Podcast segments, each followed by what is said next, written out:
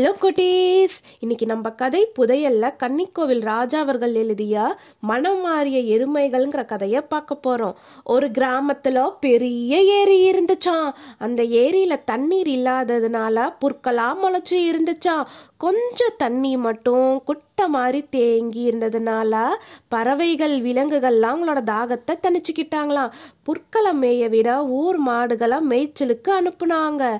அந்த மாடுகள்லாம் எருமை மாடுகளும் பசு மாடுகளும் இருக்கும். இன்னொரு பக்கம் ஆடெல்லாம் மேய்ஞ்சிக்கிட்டு இருக்கும். எருமை மாடுகள்லையே வெள்ளை புள்ளி எருமையும் கருப்பு எருமையும் எப்போ எங்கே போனாலும் சண்டை போட்டுக்கிட்டே இருப்பாங்களாம். இது மற்ற மாடுகளுக்கு பார்க்கறதுக்கு வேடிக்கை வேடிக்கையா இருக்குமா? தினமும் அந்த ரெண்டு மாடுகளும் அவங்களுக்குள்ளார போட்டி வச்சுக்குவாங்களாம் எந்த மாடு ஜெயிச்சாலும் அதை இன்னொரு மாடு ஒத்துக்கவே ஒத்துக்காதான் அதனால அவங்களுக்குள்ளார சண்டை வரும். சமாதானமும் ஆக மாட்டாங்களாம் மேய்ச்சலுக்கு விட்டுட்டு போனவங்க வந்தாதான் சமாதானம் ஆகுமா? இன்னைக்கு மேய்ச்சலுக்கு அந்த ரெண்டு மாடுகளும் வந்தாங்க. வேக வேகமா ஓடி தண்ணியை குடிச்சுச்சான் வெள்ளை புள்ளி எருமை. பின்னாடியே ஓடிய கருப்பு எருமை ஒரே முட்டு முட்டி அப்பாவும் நான் குடிக்கிற இடத்துல நீ ஏன் குடிச்ச? அப்படின்னு சண்டை போடுறதுக்கு ஆரம்பிச்சுதான்.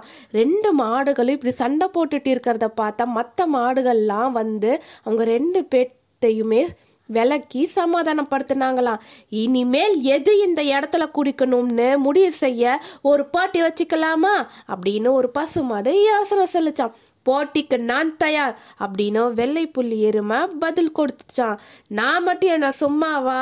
நானும் தயார் அப்படின்னு கருப்பு எருமை சொல்லுச்சா சரி ரெண்டு பேரும் இப்படி நில்லுங்க. அதோ தெரியுதே ஒரு மரம். அதை யார் முதல்ல போய் முட்டிட்டு வர்றீங்களோ அவங்க தான் வெற்றி பெற்றவங்க அப்படின்னு பசுமாடு சொல்லுச்சா சரின்னு எருமைகள் சொன்னாங்களாம். ஒரு நிபந்தனை யாரும் யாரையும் முட்டிக்கிட்டு ஓடக்கூடாது. அந்த மரத்தை மட்டும்தான் முட்டணும். அப்படின்னு பசுமாடு சொல்லுச்சான் சரின்னு ரெண்டு எருமையும் தலையாட்டினாங்களாம். நான் இப்போ மா அப்படின்னு மூணு தடவை சத்தம் போடுவேன்.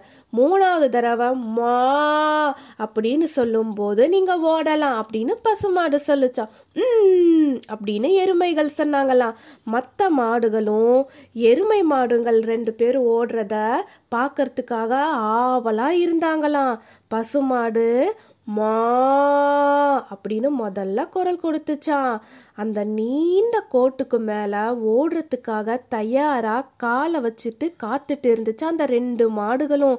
மா அப்படின்னு ரெண்டாவது குரல் கொடுத்துச்சான் பசு. கொம்புகளை ஆட்டி நான் தயார் அப்படின்னு அவங்க செய்கை மூலியமா பதில் சொன்னாங்களாம். மா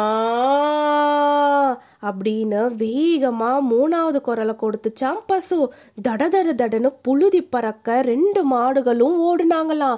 எந்த மாடு வெற்றி பெறும்னு கணிக்கவே முடியலையா ரெண்டு பேரும் ஒரே வேகத்துல ஓடிக்கிட்டு இருந்தாங்களாம். மரத்தை நெருங்க நெருங்க கருப்பு எருமா ஆவேசமா வேகமா ஓடி அந்த மரத்தை நங்குன்னு தன்னோட மண்டையால முட்டுச்சான்.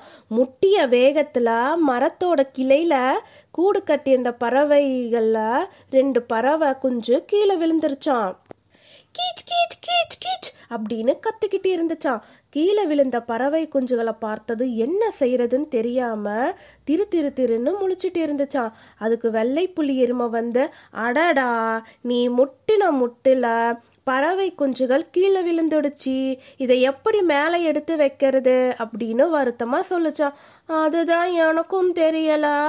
நானும் யோசிச்சுக்கிட்டு இருக்கேன் அப்படின்னு இன்னொரு எருமாடு பதில் சொல்லிச்சான் என்ன ஓட்டப்பந்தயம் ஓடிய மாடுகள் அங்கேயே நிற்குது அப்படின்னு மற்ற மாடுகளும் மரத்துக்கு பக்கமாக வந்தாங்களாம் அப்போ கீச்சு கீச்சு கீச்சு கீச் அப்படின்னு பறவை குஞ்சுகள் கத்துக்கிட்டே இருந்த சத்தம் கேட்டுச்சா.